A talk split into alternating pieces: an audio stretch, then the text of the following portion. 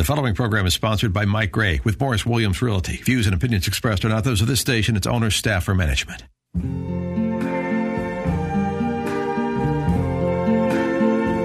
You're listening to the Golden State Report. Here's your host, Sacramento's leading real estate agent, Mike Gray. Welcome, everybody. You are listening to the Golden State Report, heard every week on AM 1380 and FM 105.5. I'm Mike Gray with Morris Williams Realty. So happy that you have tuned in this weekend and I have two great show hosts with me. I have Amy DeBusk from Finance of America. Hi, everybody. And David Stone from the Stone Consulting Group. Oh, it's going to be a good show. I can oh, tell already. It is. It is. As, as we were preparing for the mics to get hot, I just I just even can't share the things that they were talking about. It was right? just we're just having fun. We're just having a good time. Getting the energy going for the show. right. So we oh, can share it with our listeners. Usually, when that kind of energy is in the room, I cannot control you two. it's going to be a good show. That's when we spew out lots of knowledge. okay, we'll call it knowledge, all right. But this is where this, this is where our listeners do turn into to get knowledge and wisdom on the Sacramento real estate market every week. We try to give you the latest and greatest news, and I'm probably going to sound sound like a stuck record. But it is just a sizzling red hot sellers market, and it is just continuing. Great guns for all sellers out there. So when you're talking about a, a record, is that one of those black things that spun around? No, on no, no, no, no, no, no, no, no. I'm trying to remember. No, no, it just means that you put your house on the market, do a good job with pictures, and uh, uh, you're going to have multiple offers within 24 hours. It's just amazing what's going on right now. I, is. I, I'm just I have the hardest time. I people are calling people in their neighborhoods. I mean, Trying my to- wife got an email the other day. Hey, you want to sell your house? You know, it's agents crazy. are trying to find houses to list. Buy. I mean, we have for every house out there, we have more than a half a dozen buyers, very active, ready to move on that house almost immediately. Well, and it is record highs, too. I mean, when you look at the price points that are selling. Oh, yeah, yeah. I don't think we've ever seen these price points in any of the areas in the Sacramento Valley. Right. Right. You, you could almost expect uh, for a listing that's priced to the nearest comp that it will sell from anywhere from five to fifteen percent over asking price. So there's so many people out here that are listening to this show and they are they're interested in real estate. That's why they're listening to this show, right? So Mm-hmm. Yes. they're listening and they're saying when is this going to stop? I mean, they're thinking, okay, there's so few houses, right? We've Mm-hmm. talked about supply and demand and that supply is low, there's fewer homes. But Mike, I mean, how long is this low inventory of the homes going to last? That's a great question. You know, there's two questions we want to address in this, and the second question is, will we ever give back the appreciation that we have? So let's address the first question first. Okay, we have sure. a, we have a, we have a record low amount of inventory, and we have a record number of buyers trying to buy that small amount of inventory. That's why there is such pressure on every home that hits the market. Right. Multiple offers going sub- substantially over asking price. Uh, I'm just going to use just generic numbers. So let's take any any zip code you want in the Sacramento Valley. Just say that in a normal March we have 100 listings that come on during March. Okay. Well, in 2021 we have 25. So we're missing about 75% of our listings. That drives up the price for sure. It does. It does. Seventy-five percent of our listings. In we're some in some markets, it's probably closer to 60% as an average. But we have a record low amount of inventory. So a lot of in a normal year we would have 100 in any zip code, and now we're having you know 25 to 35.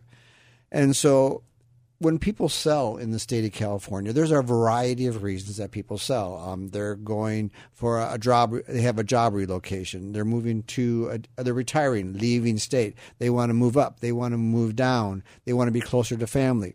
Perhaps they're going through a divorce, different life situations. There are a multitude of reasons that people put their house on the market. which will always be those. Yes, and those Sure. and those reasons are they're not really tied to the pandemic. What what the pandemic has done is caused a lot of people just to kind of put everything on pause. All right, and so they're kind of hunkering down. And also, if they if they're thinking about maybe moving up or moving down, it's kind of scary putting your house on the market if you don't know for sure where you're going to go, because you're going to have so much competition in the house you, you want to buy. But those reasons haven't gone away. And so sometime in the future, the if if we have 30 homes on the market when we're supposed to have 100, so we're missing 70, those 70 homes, a good portion of those will come back on the market. So sometime down the road, we'll have more of a uh, ebb and flow of, of more listing than than we have right now. I would venture to say too that there are still going to be enough buyers, but the demand is not going to be so Quite so intense. intense and unprecedented. Where you know you're going to see what we're seeing right now, which is offers that are fifty to hundred thousand dollars over the list. Oh yeah, yeah. And, and so then the next question, which a lot of, I mean, I talked to a couple of listeners this past week, and they said, well, I am going to wait until the market corrects itself and comes back down to reality. Good luck on that. Yeah, What- well, I don't know for sure if uh, the new the, wherever reality is uh, down the road. I don't know for sure if we're going to give back that s- pretty significant appreciation that we have gained in this last you know six months or even the last three or four years. But there's been like in the first quarter of 2021, we have rec- we have had record appreciation because we have r- just record prices that people are paying for a, for a house that sold, you know, 15% cheaper just three months ago. I'm sure it's driving the appraisers just absolutely crazy trying to figure They out can't keep up. I'm uh, sure. where that where the actual market market is.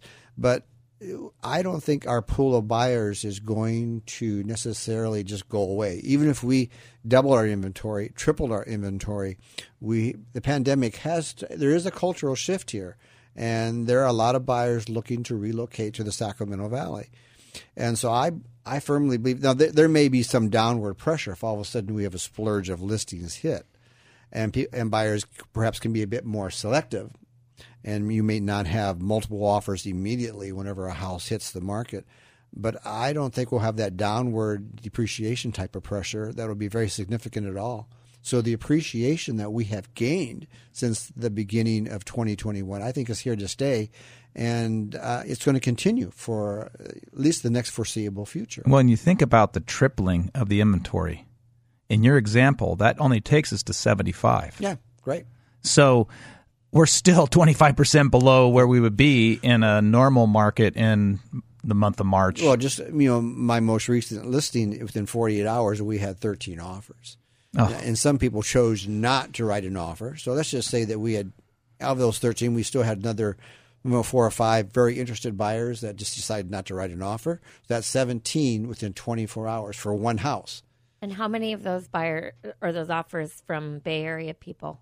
Uh, you know, that can that can kind of ebb and flow. It kind of kind of depends upon the zip code more than anything else. But in, in one of the nicer zip codes, uh, at least forty percent of those offers are from Bay Area people, uh, just trying to relocate because of the pandemic. We've discussed that, you know, to- Right. Many times. many times on a radio show.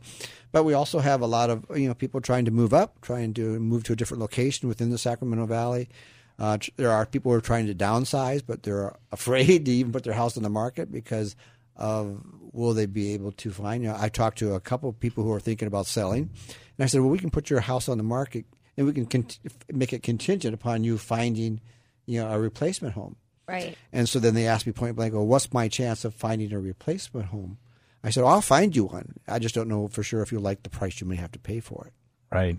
Because there's, I mean, I don't, it's almost any price point now, there is just significant competition for that house once it hits the market. So, so just kind of to be clear for our listeners, we're talking about the Sacramento region, Northern California, on the southernmost part. What would you say?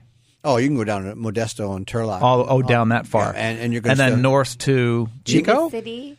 Oh, yeah, you go you go up to Redding and Red Bluff. It's not Oh, quite, even that far back? It's not quite the competition, but they also don't have the inventory either. So, Okay, so, so, we have we have this price elevation that we've seen, and I'm just thinking in terms of you know, are we going to get to a point where there will be giving back? You said we're not going to give back much, but I mean, can you give us maybe we think more about that, talk more about it in the next Yeah. segment? But that that to me it seems like that's the thing that people are looking at. They're waiting for that, but who can time the market? People are having a hard time to And that. I'll, and I'll talk to you about timing real quick before we talk about something else in the next segment. But I got to take a break here. But if you have any questions, you can give me a call 530 431 8586. Again, 530 431 8586. We're going to continue this discussion, so please stay tuned.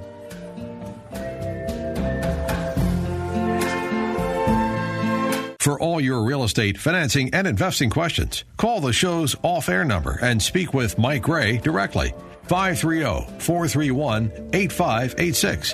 That's 530 431 8586. Now, back to the Golden State Report with Mike Gray. Welcome back, everybody. You are listening to the Golden State Report, heard every week on FM 105.5 and AM 1380. I'm Mike Gray with Morris Williams Realty, along with David Stone from the Stone Consulting Group. It's always a pleasure. And Amy DeBusk from Finance of America. Hello, everybody. And we had a pretty lively discussion in that first segment on how long this red hot sizzling market is going to last. And we all pretty much came to the determination we don't know. but it will, it always ebbs and flows. And so, but it's not going to last forever. Then the last the question we were kind of just, we ended on is that, well, is this a good time to buy? Should, right. Should I wait? And you know, I had that question several times this week, and this is what I tell anybody who asks me that question. You know what? If you can afford the payments, all right, that's the first consideration, and this house will meet the needs of you, your family. Uh, I can't tell you if it's the top of the market. I can't tell you if it's the bottom of the market. I can't tell you necessarily what the market's going to do in the next year, but I can tell you that real estate is a good investment. And if you can afford it and it meets your needs, pull the trigger. Pull the trigger because you'll be able to enjoy the home. You can have your holidays there. If you have a family, you can raise your family there. You get the joy of the use of an investment that long term is going to make you money. And not only that, let's remind everybody interest rates are still low. yes, still, they are. And you know, how low are can they go? If you're buying right now, you're taking advantage of those low Great. interest rates, Right. and you're able to uh, afford more of a home. Uh, Mm-hmm. you know, qualify for a bigger loan amount. Yeah, ultimately for your primary cash. Yeah, ultimately for your primary residence, you're looking at can I afford it? Yeah. And do I have the time? How much how long do I plan on being in a home? Now things happen, surprises happen, right? But let's just say for some somebody ends up living in their home for 30 years, right? Now they're a senior, Amy, and they have this limited amount of income that they have coming in because they're now retired. Exactly. Um, I know we were talking briefly about something that's fairly new. That's a it's a unique way, maybe that that people have heard about reverse mortgages, generally speaking. But tell us a little bit about what you and I were talking about and, and reading about yeah, together. You, Finance of America has a, has a new loan product. Yes, Yeah. we do. Well, um, it's not out yet. This is our sneak preview Ooh. of our um, product that um, has been under product development. And you heard it here Uh, first, everybody. yes. the Golden State Report. um, yes, and Finance of America has some, some actually uh, several unique products um, that they have on the line and coming out soon. But this one is called the Equity Avail. Ooh, sounds very very cool. It does sound cool. I like equity that name. avail, as in Equity Avail. equity is available. Yeah. Oh, okay, got it. And so it's it's a kind of a hybrid um, reverse mortgage. Um, it's it, it, you don't have to be as old. So reverse mortgages, you have to be 62 years or older, and uh, for this product, you only have to be 60 years old. Uh oh, I'm getting close to that. I know, I, I, I, no comment from this microphone. right? we won't talk to you about uh, age, right, Mike? I'm not as close as Mike, but Oh, this is- actually, maybe I am as close as you, No, but just you're in a not. different way. anyway, can, let, tell us about your Oh, my loan goodness. program. Oh, we're loving it. I just want everybody, you know, to kind of think about this and uh, um, know that you know there are other options if you're getting close to retirement.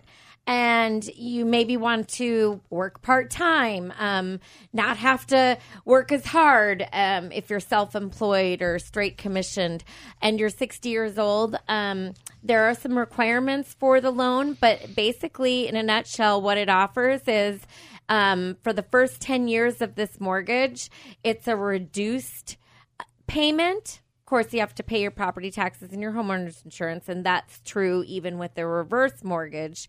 You still have to pay your property taxes and your homeowner's insurance. Right.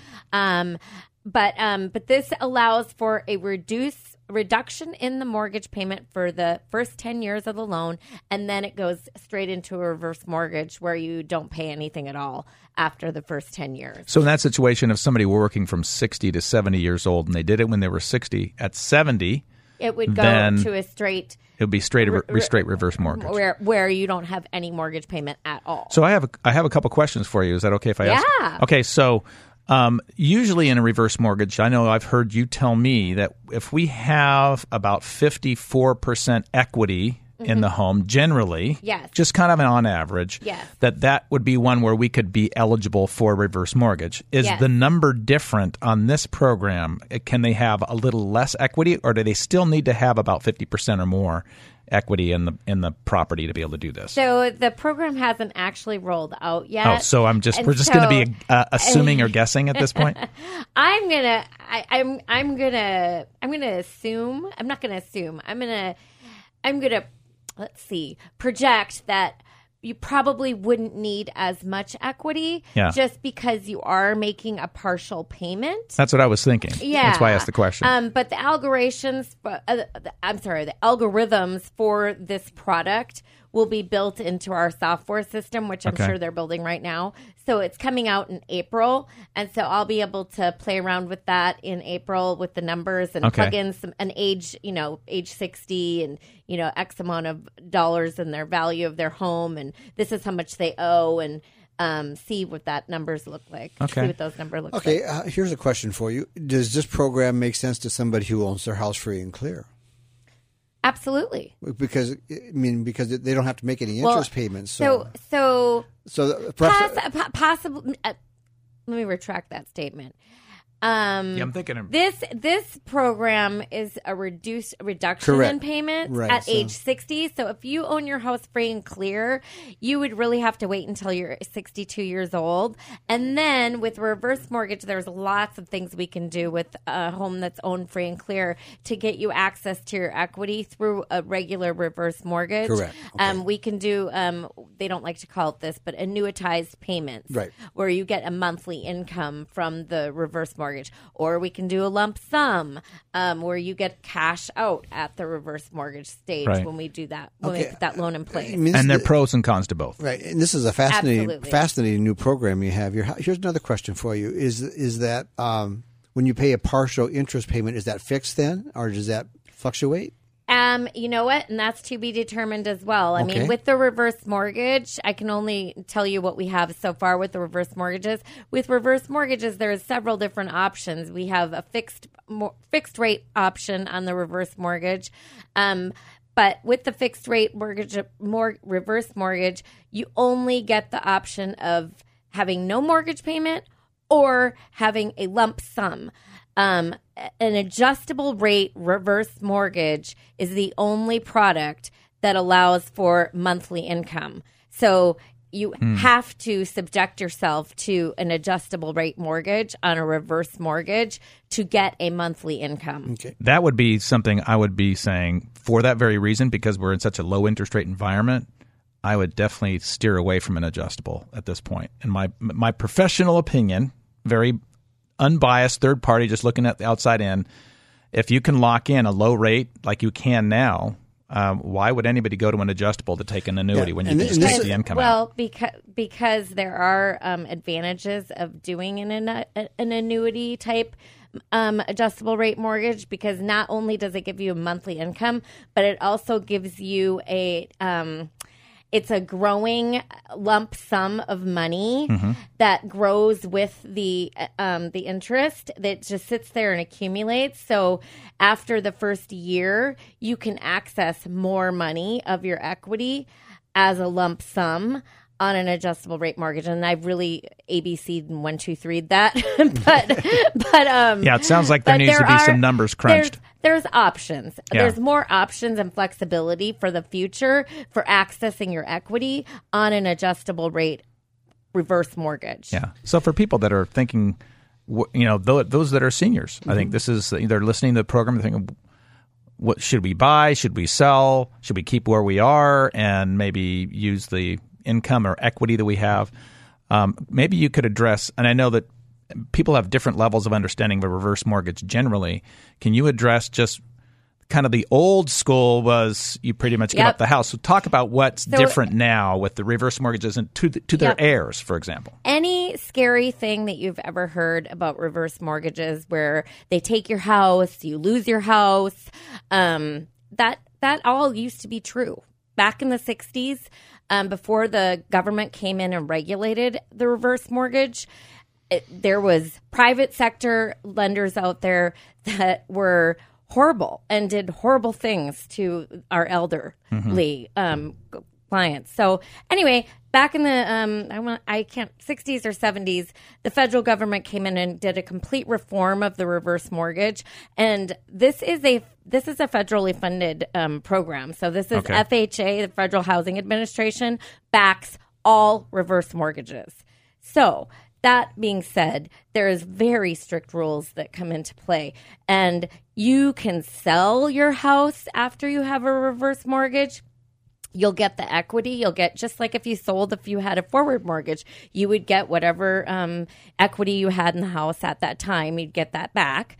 Um, let's say you pass away or you have to exit the property because you have to go to a nursing home and your family needs to sell well, your family can sell the house, and they'll get the um, the asset and the equity out of the house just by selling. Um, and they typically have six months to sell after um, you've passed. Yeah, or or after you vacated the house for Yep. a variety of Yep. reasons. The bottom line is that the reverse mortgage today in, in 2021 is a real legitimate tool Yeah. for, for senior citizens to be able to access the equity in, in their house without having to do a major refinance just to, for another 30 year mortgage that's amortized out or sell their property. or or have a tax implication. Right. There's no there's no income tax implication for So- accessing your equity. If you have any questions at all, Amy is our expert. She can answer. And of course, there are different products that will match different people. But give us a call, 530 431 8586. I'll put you in touch with Amy. Again, 530 431 8586. We're going to be right back after this break. Please stay tuned. For all your real estate, financing, and investing questions, call the show's off air number and speak with Mike Gray directly. 530 431 8586. That's 530 431 8586. Now, back to the Golden State Report with Mike Gray. David Stone is a registered representative of Lincoln Financial Advisors Corp., a broker dealer member SIPC, and a registered investment advisor. Stone Consulting Group is not an affiliate of Lincoln Financial Advisors. Welcome back. You are listening to the Golden State Report, heard every week on AM 1380 and FM 105.5. I'm Mike Gray with Morris Williams Realty, along with Amy DeBusk from Finance of America Hi, Mike. and David Stone from the Stone Consulting Group. Stone Consulting Group. You know, it's interesting. I hear that lady every single time when we have the disclosure disclaimer. I don't know what she just call rattles that right off, doesn't she? it. Man, she's just I can know how she talks so fast. very impressive. Very, very impressive. Very Just- impressive. Just as impressive as the Stone Consulting Group. Oh well, thank you very much, Mike. uh, thank you very much, much Gray. Oh, dear. Oh, it's getting good in here Okay, already. but I, I, I got a kind of a tough question for you, David. You know, you are, are um, at least in my mind, my our resident investment guru. I mean, I trust you explicitly when it comes to some of these very hard things to understand when it comes to long term financial investments. And I know that one thing that you talk about, and when I first met with you, you said, okay, we need to determine uh, your risk tolerance because that determines the type of investments that you recommend. Absolutely. And I, I was kind of amazed at how you figured that out. But so, how do you determine how much risk an, a, a, a potential investor really has? I know that Amy has a different risk tolerance than I do, and some of it's age related. Uh, she's much, much younger. And Thanks, Mike. you're welcome. I thought, I, I, I'll get away with that one. yes, you're making her feel really Yeah, good. yeah. And so, but she she may not have uh, as much risk tolerance as I do. I, I might have a, a greater risk tolerance. So sometimes it's not necessarily age related. So when somebody comes into your office and they interview you and you interview them, I'm sure that's one thing that you're trying to determine. Yeah, I think uh, one of the things that I probably say 90% of the time when I'm having a conversation with somebody who we've just met, I'm just, and I ask, like, I'll just ask Amy, Amy, have you been adequately, adequately compensated for the risk that you're taking in your investment portfolio right now?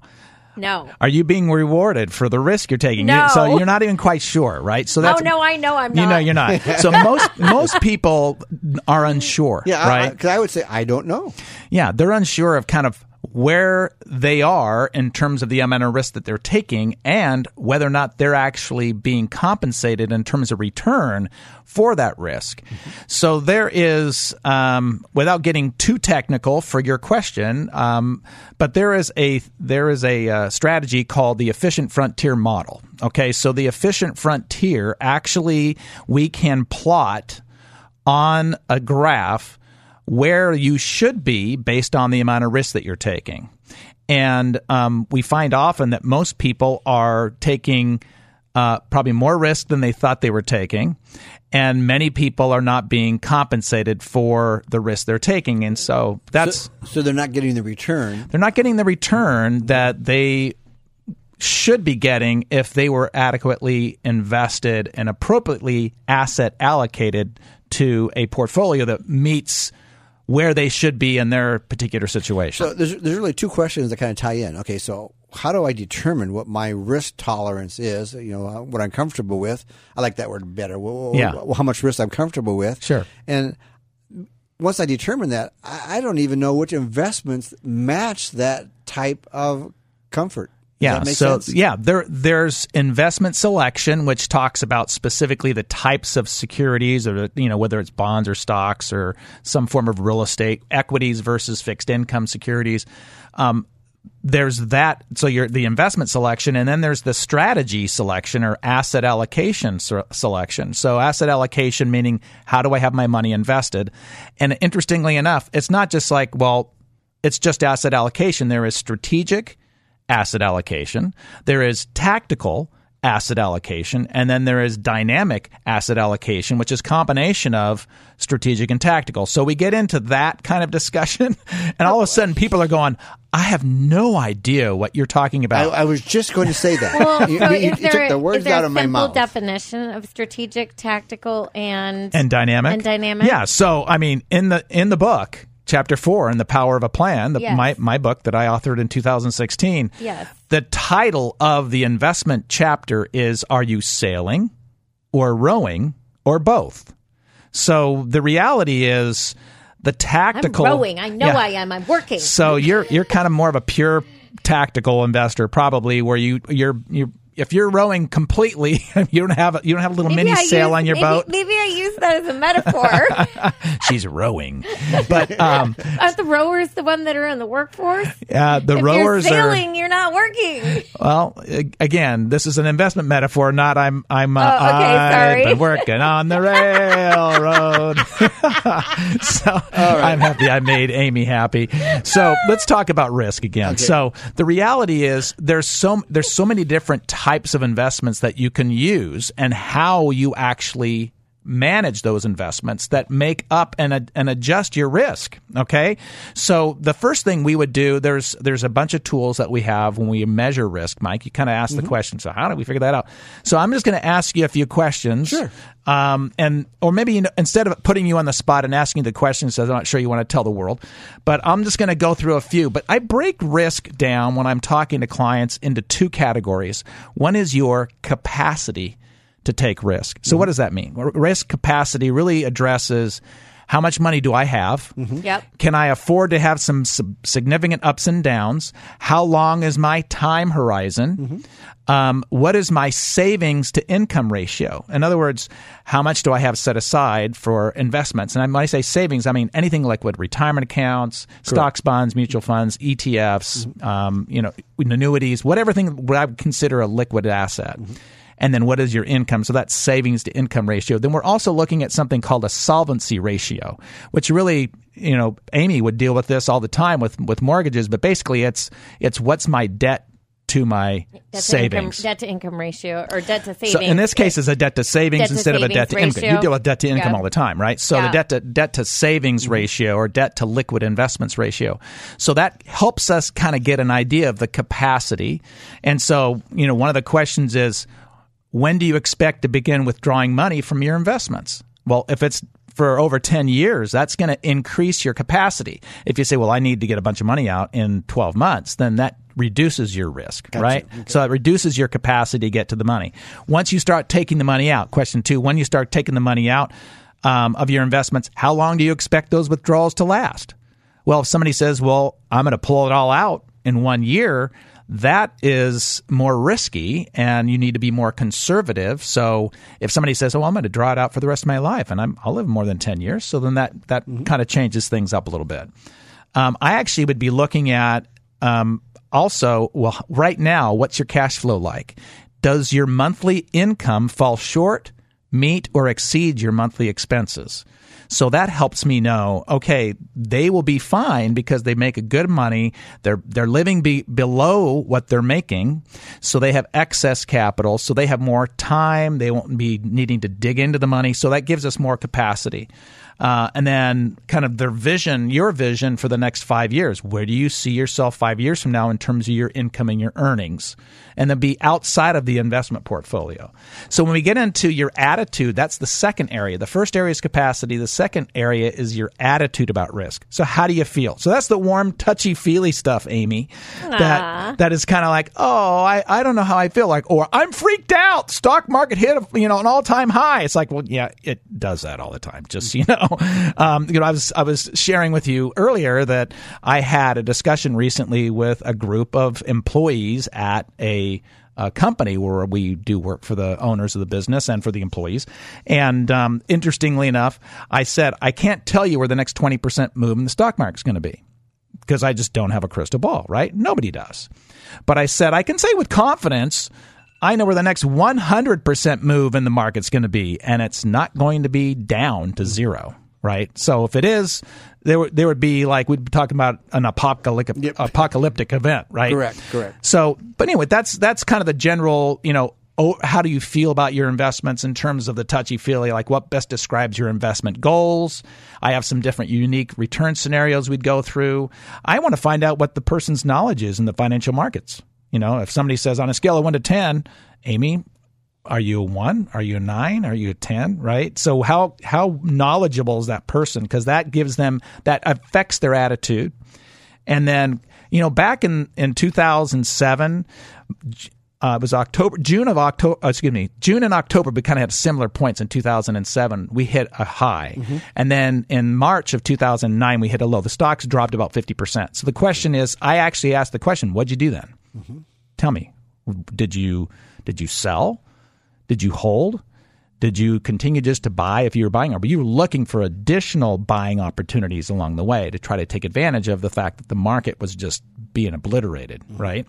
So that's an ag- example. And the last question really is how much risk are you willing to take? Give me a, on a scale of 1 to 10, 10 being the most aggressive, one being the most risky uh, or le- least risky, most conservative. So the, just those 11 questions we go through and that just that discussion helps me get a better idea. Okay, where is that person? Well, I just remember when the pandemic first hit and the Dow went to around 25,000 and we asked you what are your what are your, what should we do you said well we don't want to buy or we don't want we don't want to sell on the lowest day right it's the only supermarket where people never want to buy when it's on sale, right? That's a stock market, right? So, yeah. But we're looking for sale days, so you know opportunities are there, and uh, you know the the future is bright. In my opinion, I think there's opportunity to to have people still make money, even though we're at an all time high, similar to your real your real right. estate. Yes. Well, if you want David Stone on your team, and he would be a superb person to be on on your financial planning team, give me a call 530-431-8586. Again, 530 431 8586. We'll be right back after this break, so please stay tuned.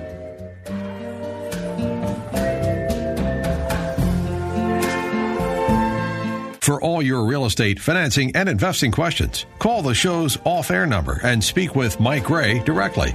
530 431 8586. That's 530 431 8586. Now, back to the Golden State Report with Mike Gray. Welcome back, everybody. You are listening to the Golden State Report, heard every week on AM 1380 and FM 105.5. And that was Amy DeBus laughing in the microphone as I was trying to talk because she always makes fun of me. Never a dull moment. I also want to just kind of hit that if you have any questions and uh, you. Um, forgot the number, you can always go to our webpage, thegoldenstatereport.com. You'll find all of our faces. Unfortunately, mine's on there too. Uh, but you'll see Amy, you'll see David, and you also have our personal contact number, and, and some have podcasts of the shows. You can also catch our show on a weekly podcast, right, Amy? Yes, we are on iTunes and we Spotify. Are, yes. And SoundCloud. Apple, Apple po- Podcast. Yeah, that means we are almost famous. Yeah. We're We're even on legends in our own mind. All right. Well, during this segment, I have a great, great uh, treat for our audience. We have a new show partner that's going to be joining us beginning in um, this next month, and that's the Beach and O'Neill Insurance Associates. And Renee Inman is going to be their spokesman for our radio show. Welcome, Renee. Thank you so much for having me. Yeah, it is so great to have you here because we always have talked about, you know, sometimes we have insurance questions and we say, well, we got to get somebody on the show to answer some of those questions. And now we are going to have a resident homeowners insurance expert on our show. All right. Thank you. So tell me about um, Beach and O'Neill Insurance Associates. How, how long have been around? Where are they located?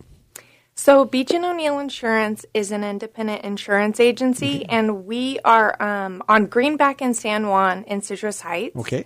And uh, we've been in business for about 60, pl- well, 65 years, actually. Wow. Locally. That's almost as old as Dave. We're getting there. And overall, um, I've been, I celebrate my 11th year tomorrow. So, 11th year, okay. yes. And so a lot of us have worked there 10 plus years. We've have people there working there 30 years. Really? So, yeah, it's a great place to work. Okay, so um, if you if you're going to kind of describe, you know, you just said it's a great place to work, but what are some of the other characteristics that you think about it when you think of uh, Beach and O'Neill Insurance? Um, I think initially when I started, I noticed uh, the owners are three brothers. So it's a family business. Okay, And everything that we handled for all of our, our our clients was done with integrity. So everything was done the right way. They took they take a long time to teach you to do things the correct way, which other places I've worked prior, you just are taught to do a task and you don't know why and you just do it and that's it. Okay. They actually consultatively sell to you and make you understand what you're doing. okay. So And now there have been, uh, especially on rural property, there has been significant, significant changes in homeowners insurance uh, in the last four or five years, mainly because of you know the climate change, fire dangers, and the fires that we have had in California, which have you know really caused uh, quite a bit of uh, consternation. I'm sure it's affected your industry too. Oh, totally. It it has, and it and mostly um, with us as an agency, we have to be able to you know put the client's hand in the hand of the insurance company and if there are non-renewals that are happening we're getting to them 30 60 90 days ahead of time Okay. just to prepare them um, and then the california fair plan even though it's a it's a wonderful tool uh, for people in the foothills to use. It does. Ha- it's a government agency, so it does have a tendency uh, to be a little prickly and painful to work with. Uh, but all in all, it's been a pretty positive experience given the state. So now, as a realtor, I know what the California uh, Fair Pay Plan is, and also if you're a homeowner in a rural area, you probably know. But give me a brief description of what that program is and why it's there. So the California Fair Plan is an insurance, an all-encompassing insurance policy that helps clients in high brush areas. High fire areas. high fire areas to secure homeowners insurance. Um, so you have the California Fair Plan, and then you have the RAP policy that goes with it that mirrors an actual homeowner's policy, and that's coverage for uh, home buyers that do not have insurance options with other preferred companies. Correct. Yes.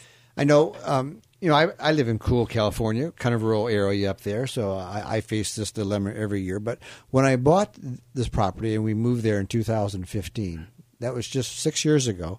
I probably had 20 insurance companies I could call, you know, to get me a quote, and the quote, you know, was probably what I thought would be normal, roughly maybe hundred dollars a month. Good old days. Uh, Yeah. and, and now, now to be honest, I, I every when my renewal date comes up, the first of November every year, about September, I get really, really nervous. Am I going to be one of the homeowners that does not get renewed? Uh, am I going to have to find a different insurance policy? And I do know when I help buyers buy in the rural environment, sometimes there's only two, not 15 to 20, two or three, if I'm lucky, that would be even willing to quote. Now, is, am, I, am I seeing something abnormal, or is that just kind of a, the way the rules are today? That's the way the rules are. There used to be, back in the day, there used to be the surplus when lines. I was young. Yes, In the olden days, At 2015 is now Correct. the olden days. the Lloyd's of London, the Le- Lexington, Scottsdale, all of those insurance companies, no problem, would pick up a home out there. Uh, now, when those companies, they're, you know, they no longer were able to write in those areas, uh, the California Fair Plan came in.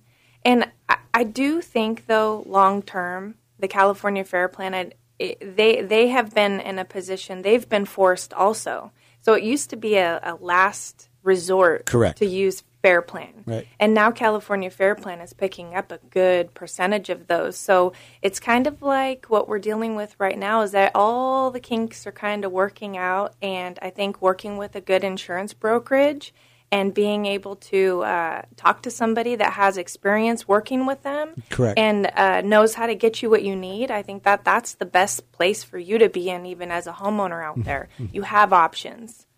Even if it's not with us um, there's somebody that will write it. And also other agents aren't writing them the same. So they should be written the same. We're finding that they're not. So it's always nice to kind of see other people's quotes to see how they're doing it Yeah, when it comes to insurance, I learned this a long time ago. Make sure you're comparing apples to apples. Absolutely. And oftentimes it's apples to grapefruit, mm-hmm. apples to plums, and it's just completely different. And, you know, like I'm sure that our listeners are a, a lot like me.